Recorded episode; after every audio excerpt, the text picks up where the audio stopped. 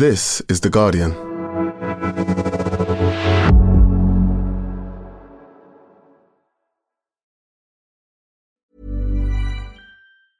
Cool fact a crocodile can't stick out its tongue. Also, you can get health insurance for a month or just under a year in some states. United Healthcare short term insurance plans, underwritten by Golden Rule Insurance Company, offer flexible, budget friendly coverage for you. Learn more at uh1.com. Tired of ads barging into your favorite news podcasts? Good news ad free listening is available on Amazon Music for all the music plus top podcasts included with your Prime membership. Stay up to date on everything newsworthy by downloading the Amazon Music app for free or go to amazon.com slash news ad free. That's amazon.com slash news ad free to catch up on the latest episodes without the ads. This episode contains strong language. Welcome to The Guardian Long Read, showcasing the best long form journalism covering culture, politics, and new thinking. For the text version of this and all our long reads, go to theguardian.com forward slash long read.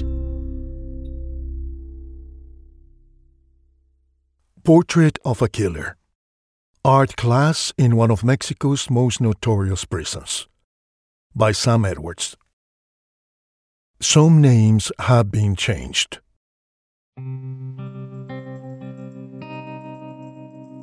After two decades working in some of Mexico's toughest prisons, Warden Angeles Zavala thought she had seen it all. Then, one morning in 2016, she arrived for work at Puente Grande prison to find a local artist waiting for her. The man had recently completed a few workshops with inmates in another part of the prison and had a proposal.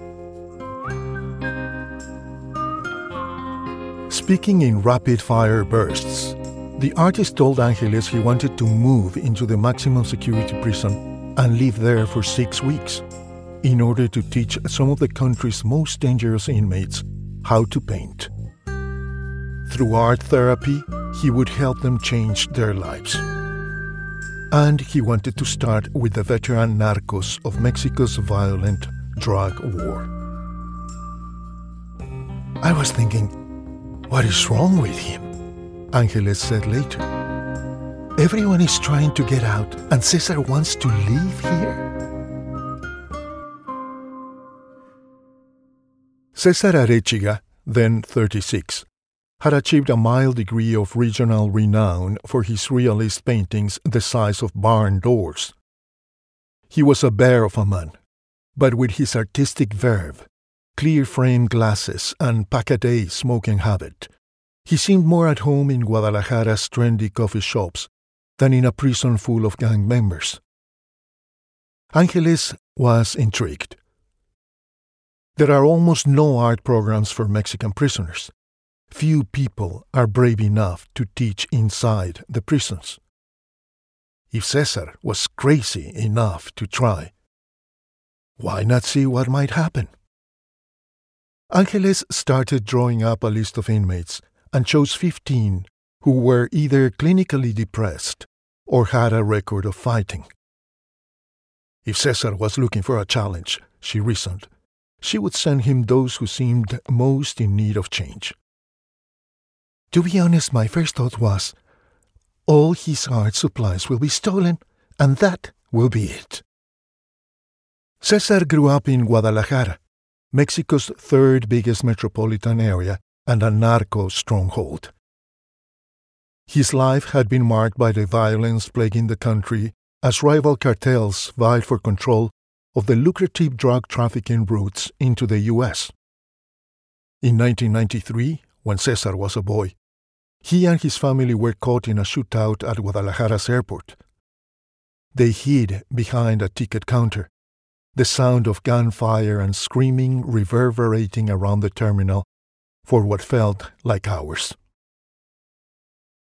More than anything, I remember the panic on people's faces. Cesar said. A Mexican cardinal was killed in the shootout, which was subsequently seen as a harbinger of the violence that would come to consume much of the country. Later, as a young man, Cesar was on his way to school when gunfire erupted on the street around him. A few feet away, a man crumpled to the ground as the shooter sped past on a motorcycle. Mexico's murder rate has more than tripled since 2007, shortly after the military began an offensive against the cartels that have supplied the U.S. insatiable demand for cocaine, heroin, and cannabis. More than 350,000 people have been killed, and 72,000 disappeared in the years since. Cesar painted wounded flesh and the outlines of missing people, incorporating statistics on crimes and fragments of police reports on his work.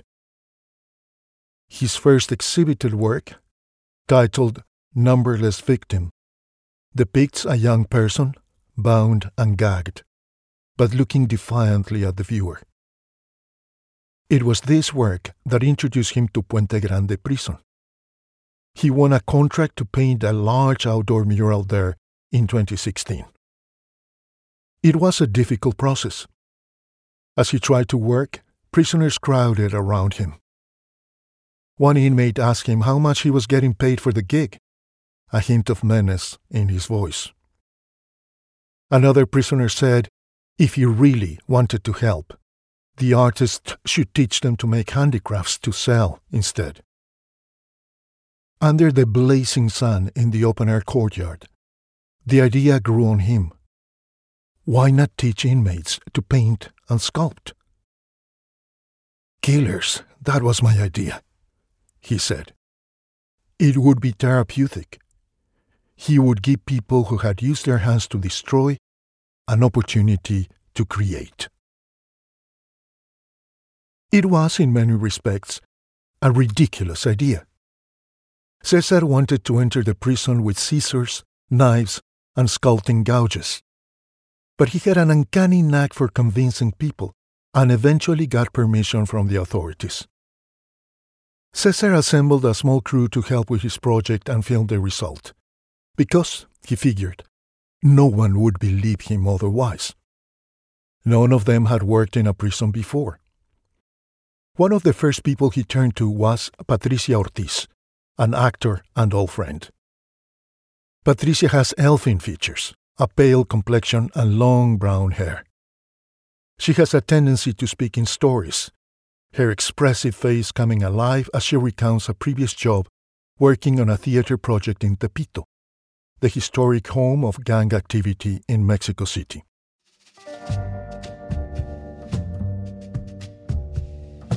When Cesar told her about his art therapy project, she jumped at the chance to be involved.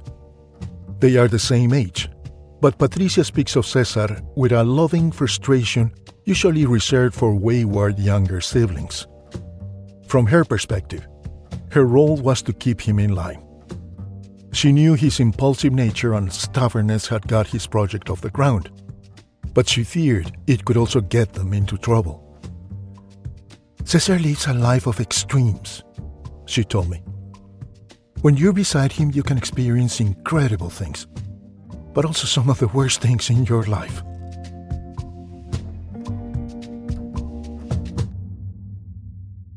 On an autumn morning in 2016, Claudia Becerril was at her therapist's office in Mexico City talking about the six weeks she was about to spend working in prison.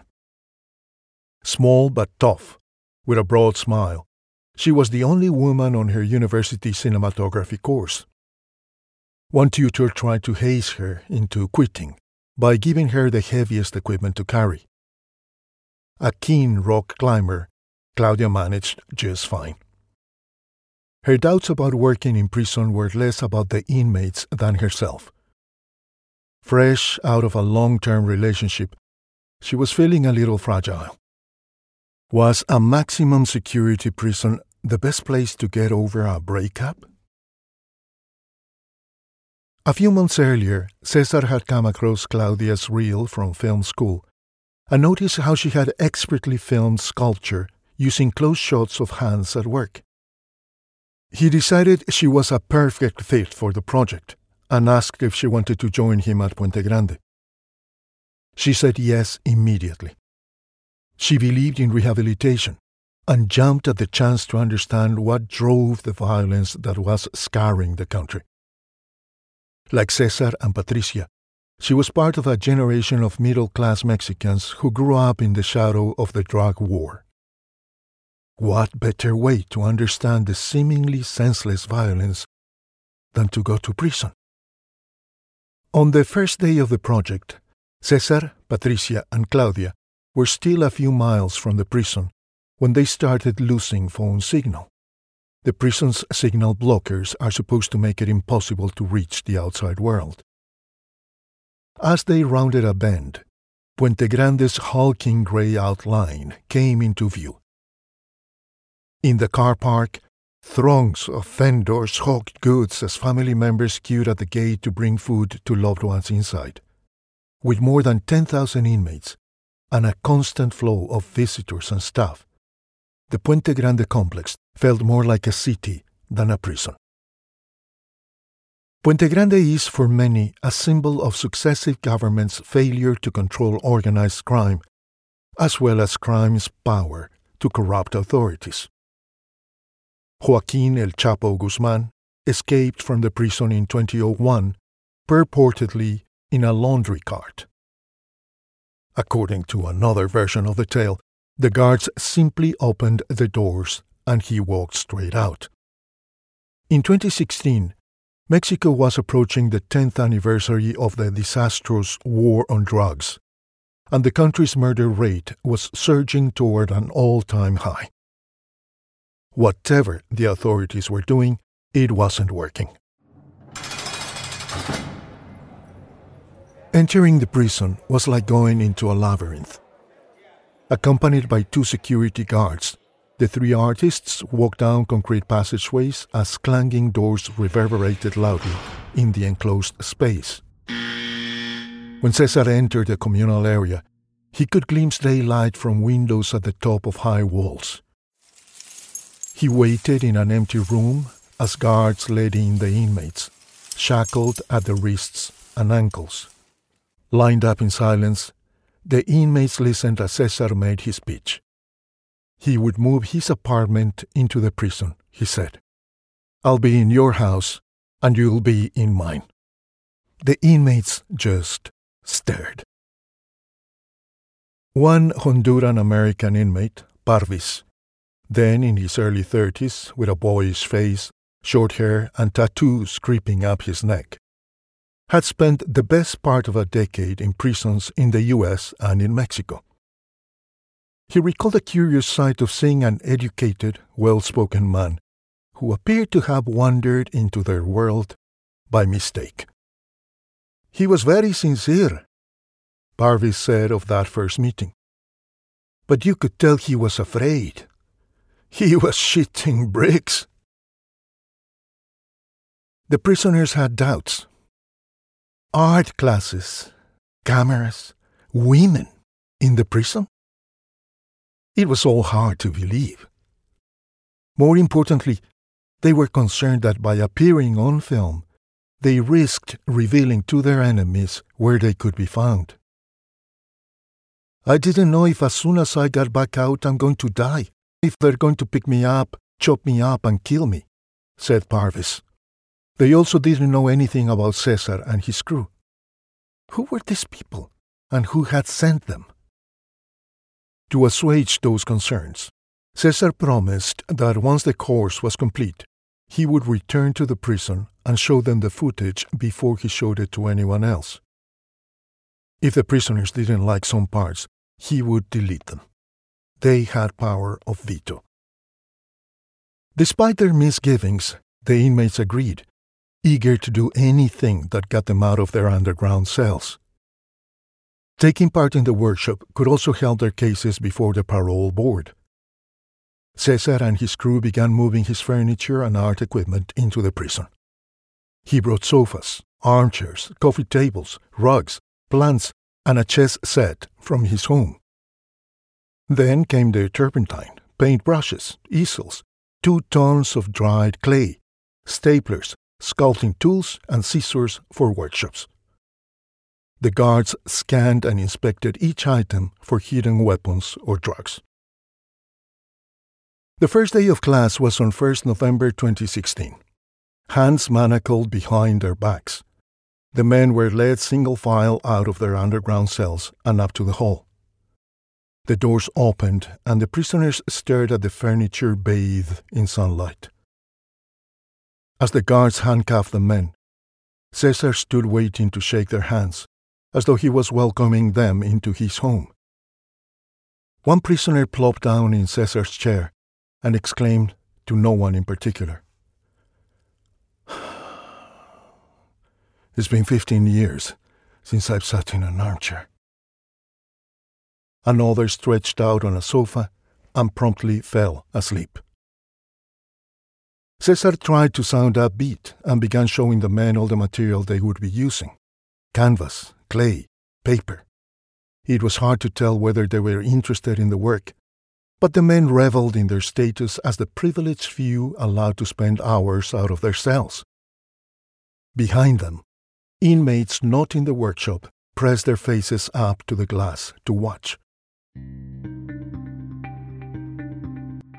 As Cesar gave instructions, he was interrupted by shouting outside. Turning, he saw a gigantic figure banging on the glass and demanding to be let in. The next day, the giant returned and again asked to take part. Cesar asked the warden about him. He has the worst disciplinary record in the prison. Angeles told him. He won't be able to do the workshop. But Cesar insisted, impressed by the man's enthusiasm, and eventually Angeles relented. Better known as Escalera, or the ladder, for his towering 6 foot 6 inch frame. Enrique was charismatic, funny, and had the square jaw and strong features of a Hollywood leading man. But he could also be unpredictable, aggressive, and deceptive.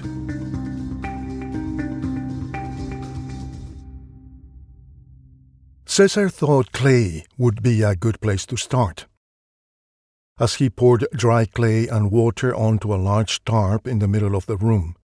He told the prisoners to take off their shoes and use their feet to mix the materials. We're not allowed to take our shoes off. It's against the rules, one prisoner replied as guards watched from a distance. Cesar waved away their objections. Just do it, he told them. A few minutes later, he watched as two members of rival cartels gleefully stomped up and down, shoeless in the dirt alongside each other, orange uniforms rolled up to their knees. We were like little kids running around, Parvis said. Outside, we were enemies. We would probably have killed each other as soon as we saw each other. But here, we were having fun in the mud. When it was time to make sculptures with the fresh clay, a diminutive man with salt and pepper hair and a wide, infectious grin quickly demonstrated his passion for the task. He would ignore the surrounding chatter and become absorbed in the work. I've spent a long time looking at my hands and how they have changed over the years, he said while holding them up his face alight with the pleasure of recognizing this newfound talent. Claudia, the photographer, said, Only later did we learn he used to make bombs. Claudia had been warned to avoid divulging personal details in case he'd made her an extortion target. But as she sat around the dining table where the crew and the prisoners shared meals, she was honest when answering the prisoners' questions. When they asked what she earned in a month, she hesitated a second before telling them. The inmates just laughed.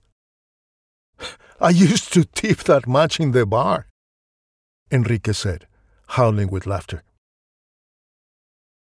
Parvis, despite being in his thirties and having eyeballs tattooed on his eyelids, and what looks like an anchor on his right cheek, had a youthful enthusiasm and openness that made him seem more like a teenage rapper than a prison veteran.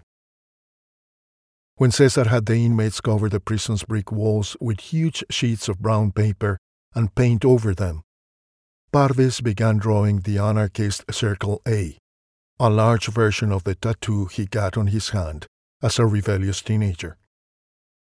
Then he added multicolored handprints and hearts. One prisoner, a small man with a downturned mouth and penetrating gaze, recalled his life before prison while Cesar painted his portrait.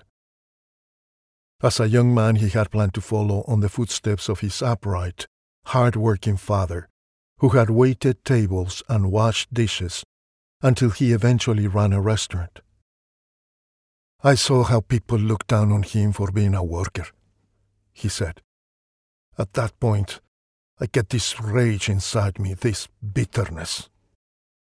He realized that whatever his father achieved, people wouldn't respect him. Then I got tired of serving.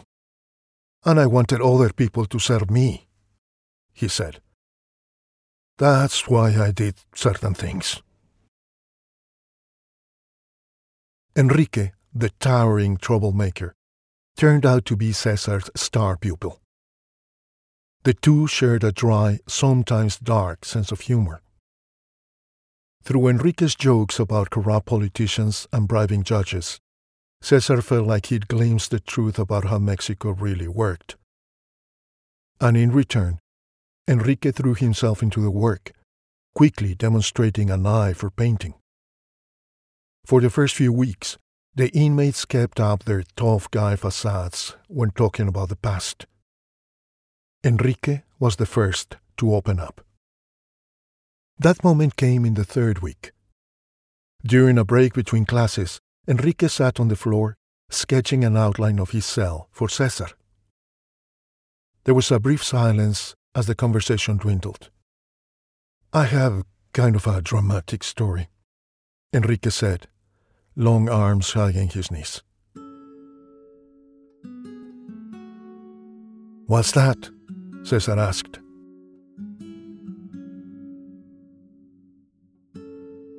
I'm only here because of some stupid shit, Enrique replied. He explained that he had attended one of Mexico's best universities in Tijuana and had been studying to become a dentist. One day in his second year of college, Enrique heard from a friend that another student had grabbed his girlfriend's butt. Enrique punched the guy so hard, the man stumbled backward, fell from a second story balcony, and died. As a result, Enrique served a year in a notorious maximum security prison near Tijuana. And that's when I got connected, he said. The truth is, this is Harvard. This is the University of Crime. For Cesar, the conversation was a revelation. In Enrique's story, he saw the tragedy of the criminal justice system. But it was also personal. In Enrique's version of events, where one mistake threw his life off course, Cesar saw himself. Years earlier, Cesar had seemed bound for a promising career in the U.S. But while returning from a visit back to Mexico, he was questioned by U.S. Customs officials over apparent irregularities in the sale of several of his works in New York, where he'd been living for five years, rubbing shoulders with the art scene's elite. Adamant it was a mistake, he says he tried to explain away the issue, grew frustrated when he couldn't, and raised his voice. Next thing he knew, he was in Immigration and Customs Enforcement detention awaiting deportation. That was the moment everything went wrong. His assets frozen and art contacts suddenly worthless. In a matter of days, Cesar Arechiga went from being a fast rising artist in New York to being broke, banned from the US, and forced to move back in with his parents.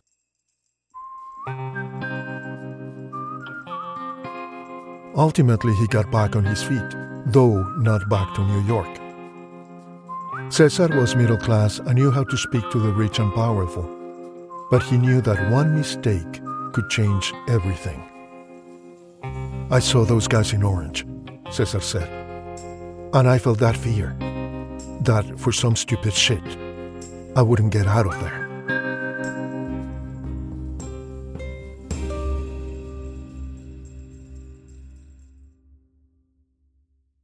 Thanks for listening to The Guardian Long Read.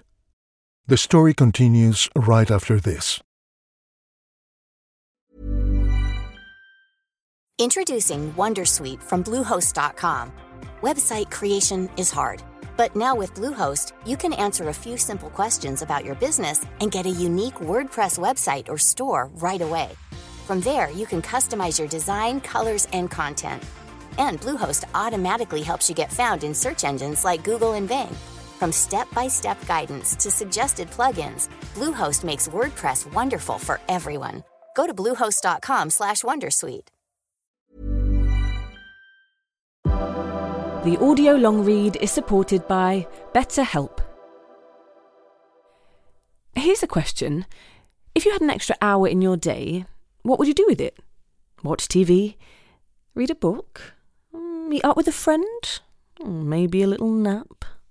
A lot of us spend our lives wishing we had more time. But for what? Perhaps to best answer that, you need to work out what's truly important to you, then make that a priority. Therapy can help you work out what's most important to you. It isn't just for those who've unfortunately experienced trauma in their lives. Therapy can be helpful for learning positive coping skills and for setting boundaries. It can empower you to be the best version of yourself. If you're thinking of starting therapy, give BetterHelp a try. It's entirely online and designed to be convenient, flexible, and suited to your schedule. Just fill out a brief questionnaire to get matched with a licensed therapist and switch therapists anytime for no additional charge. Learn to make time for what makes you happy with BetterHelp. Visit betterhelp.com slash audiolongread today to get 10% off your first month. That's betterhelp, H-E-L-P dot com slash audiolongread.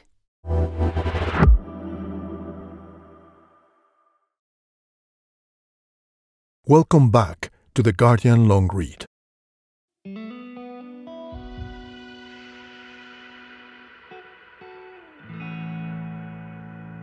Enrique deputized himself as Cesar's right hand man.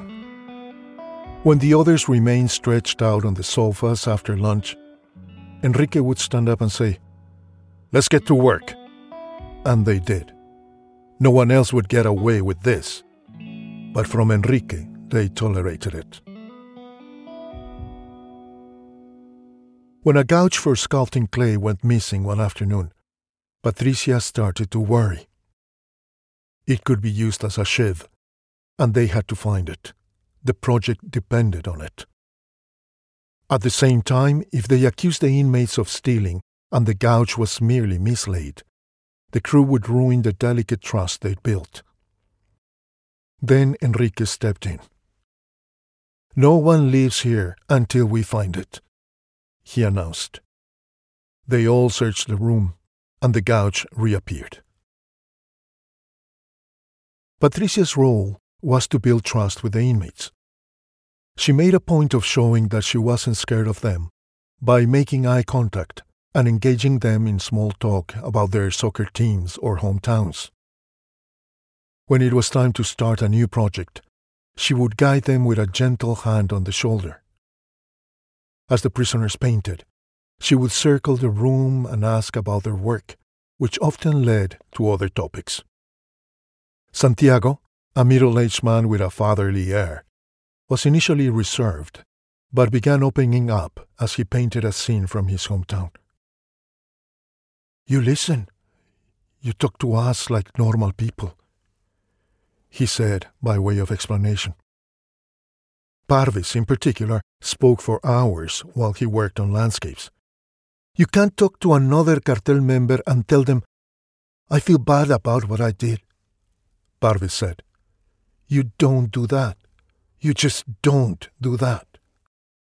With a 36 year sentence hanging over him, he wasn't sure he would ever get out. But the interest Cesar and his team showed encouraged Parvis to keep thinking about what had led him to this point.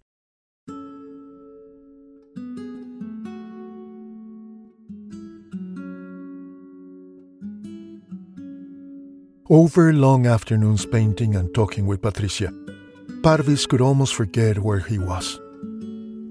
He told her about the tough years he spent in Honduras as a small child amid worsening gang violence. How the family was forced to flee when his father was threatened. Making the perilous journey through Mexico and into the US. They settled in Arizona, but when his father was arrested, Parvis was placed in a group home. He joined a gang soon after. As Patricia listened, she thought how easy it would be for anyone who had grown up like that to make the same mistake. But then a thought occurred to her.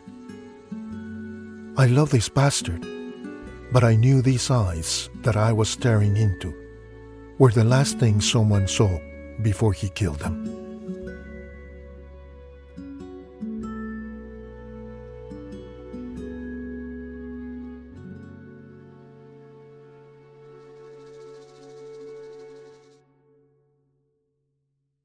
Enrique mellowed as the weeks wore on. Talking about his estranged family seemed to help him find a new, more sensitive side of himself. When he arrived one day looking morose, he said simply, I miss my kids. The structure of the classes also helped him find purpose.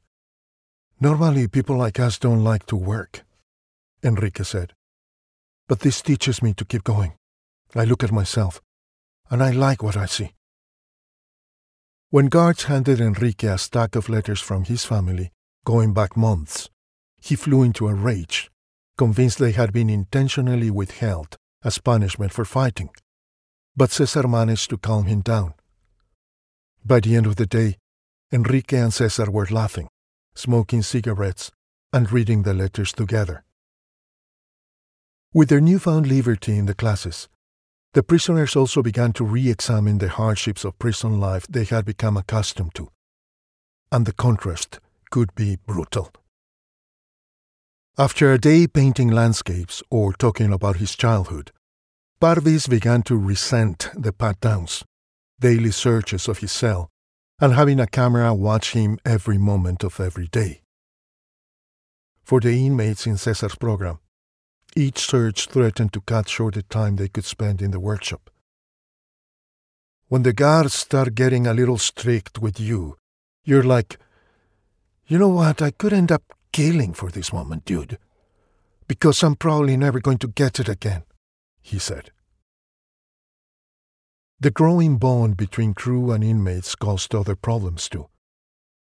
With the attention and special treatment they lavished on the workshop's chosen few, the crew had inadvertently destabilized the prison's balance of power.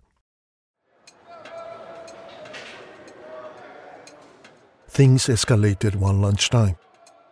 The crew and inmates were lined up to eat together, as usual. One by one, they were handed trays of food by the guards. But when Patricia arrived, they told her there was none left. Something had gone wrong with the order, they said. The inmates were used to this. Santiago, the normally reserved older prisoner, offered to go without so Patricia could eat. She snapped. We want food for everyone! She yelled, now surrounded by other prisoners. We've had enough, you bastards! A prisoner yelled. A chair went flying. Patricia saw Santiago, surrounded by other prisoners, his face filled with rage.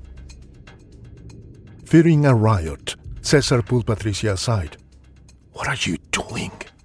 he hissed. She caught herself and backed down. Patricia asked Santiago to help her, while Cesar herded the inmates back to the workshop to avoid further confrontation. It was stupid, Patricia said. I was able to walk out the door and eat in a hotel, and they would end up in the hall. After several weeks, Enrique was so trusted that no one questioned him putting himself in charge of helping to collect supplies at the end of the day. Then, one evening, after packing up, a crew member told Cesar some paints were missing. He suspected Enrique was stealing them to trade for cigarettes. Cesar was initially disappointed, but decided not to immediately confront Enrique.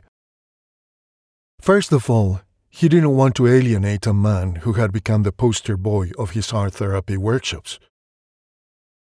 But he later chose to believe that the theft signaled something else. Others in the prison wanted to paint enough that they were willing to trade cigarettes for art supplies. At times, this growing closeness made the crew uncomfortable. While chatting in a group, one inmate made an offhand comment about another, a younger man who kept to himself. He's the one who killed those students, the first prisoner said. When she left the prison later, Patricia couldn't stop thinking about it. She felt the dissonance of going from protesting against the 2014 disappearance and presumed killing of 43 students, an event that shocked the world, to teaching art to someone who had apparently committed similar crimes against other student demonstrators. She thought of the thousands of people looking for their disappeared relatives in mass graves, then saw herself teaching those responsible how to paint. I started to ask myself whether we really were doing something to benefit people or if we were led by our egos or a romanticization of art.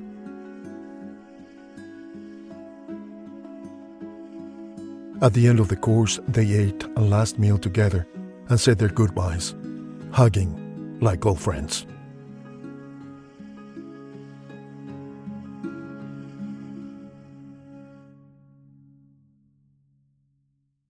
About a year later, Cesar was painting in his studio in downtown Guadalajara.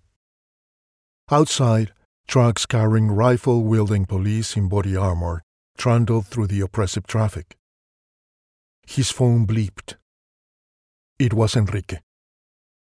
He was using a Facebook profile under a different name, but Cesar recognized his photo. What's up, fatso? wrote Enrique, who, despite his affection for Cesar, was never exactly polite. Enrique was out, he explained, and back living with his wife and children, fixing up motorbikes. I'm trying to make this work, he said. He sounded happy. On the walls of Cesar's apartment hung portraits of the inmates he had painted. There was Enrique, looking dashing, and Parvis, Santiago's clay sculptures of birds and people in Aztec and Olmec styles stood on a table in his living room. Cesar felt hopeful that his project had made a positive impact, at least for someone. A few weeks later, Cesar got another message from Enrique's profile. Hi, Cesar, how are you? It said. He knew immediately something was wrong. Enrique was never this well mannered. It was Enrique's wife. He had been kidnapped by rivals in the drug trade, she told him. A few days later, the prosecutor's office called. Cesar listened as the man told him that Enrique had been found dead. Not long after, Cesar finished work on a documentary about his time in prison, exploring the artistic process and redemption. It premiered to acclaim at the Guadalajara Film Festival. For Cesar, it was a bittersweet moment. He was proud, but the person he had most wanted to see the film, Enrique, never would. Visiting her hometown in northern Mexico for Christmas sometime later, Patricia made an impromptu stop to buy a sweater. She was inside the changing room when her phone rang. Number unknown flashed up. She answered, and a familiar, playful voice spoke. Can you guess who this is? It was Santiago. He was just calling to say hello, he said, and made small talk. She inferred immediately that he was back with the cartel. It saddened her to think that he had picked up right where he left off. Patricia suddenly felt that the workshops alone were useless. They had been trying to fix a few cogs of an unimaginably vast machine. Meanwhile, Cesar still hasn't finished the portrait of Parvis. For a while they swapped messages, then Parvis disappeared again. Recently, Cesar heard his old student is out and living in a medium sized city somewhere in Mexico. In a tree covered garden earlier this year, Parvis took a rare break from his busy schedule to talk to me. A short beard partially covered his neck tattoos. For the first time in a while, he thought back to that time spent years earlier with Cesar, Patricia, and Claudia in the prison. Lately, he has been teaching his kids to draw. Sometimes he thinks about going back to the US. Every day, Parvis picks up the phone and dials the US, where he calls clients in English and Spanish for his work at a paralegal firm. It's still a struggle sometimes. He heard what happened to his friend Enrique but he sees his time with Cesar as important in leaving his old life behind. If that project hasn't changed everyone, he said, it has most surely made a difference in my life and in my children's lives.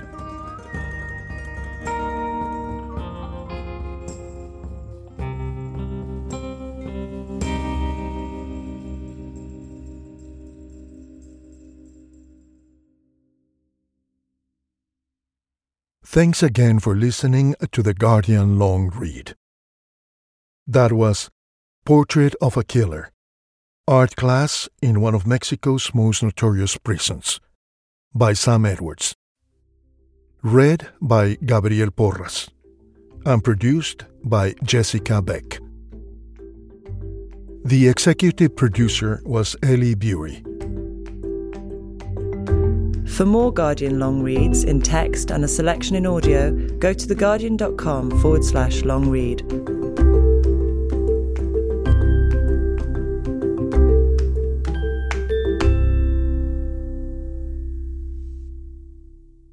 This is The Guardian.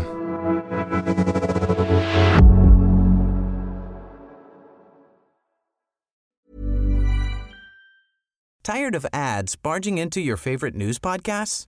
Good news. Ad-free listening is available on Amazon Music for all the music plus top podcasts included with your Prime membership. Stay up to date on everything newsworthy by downloading the Amazon Music app for free or go to amazon.com slash news ad free. That's amazon.com slash news ad free to catch up on the latest episodes without the ads.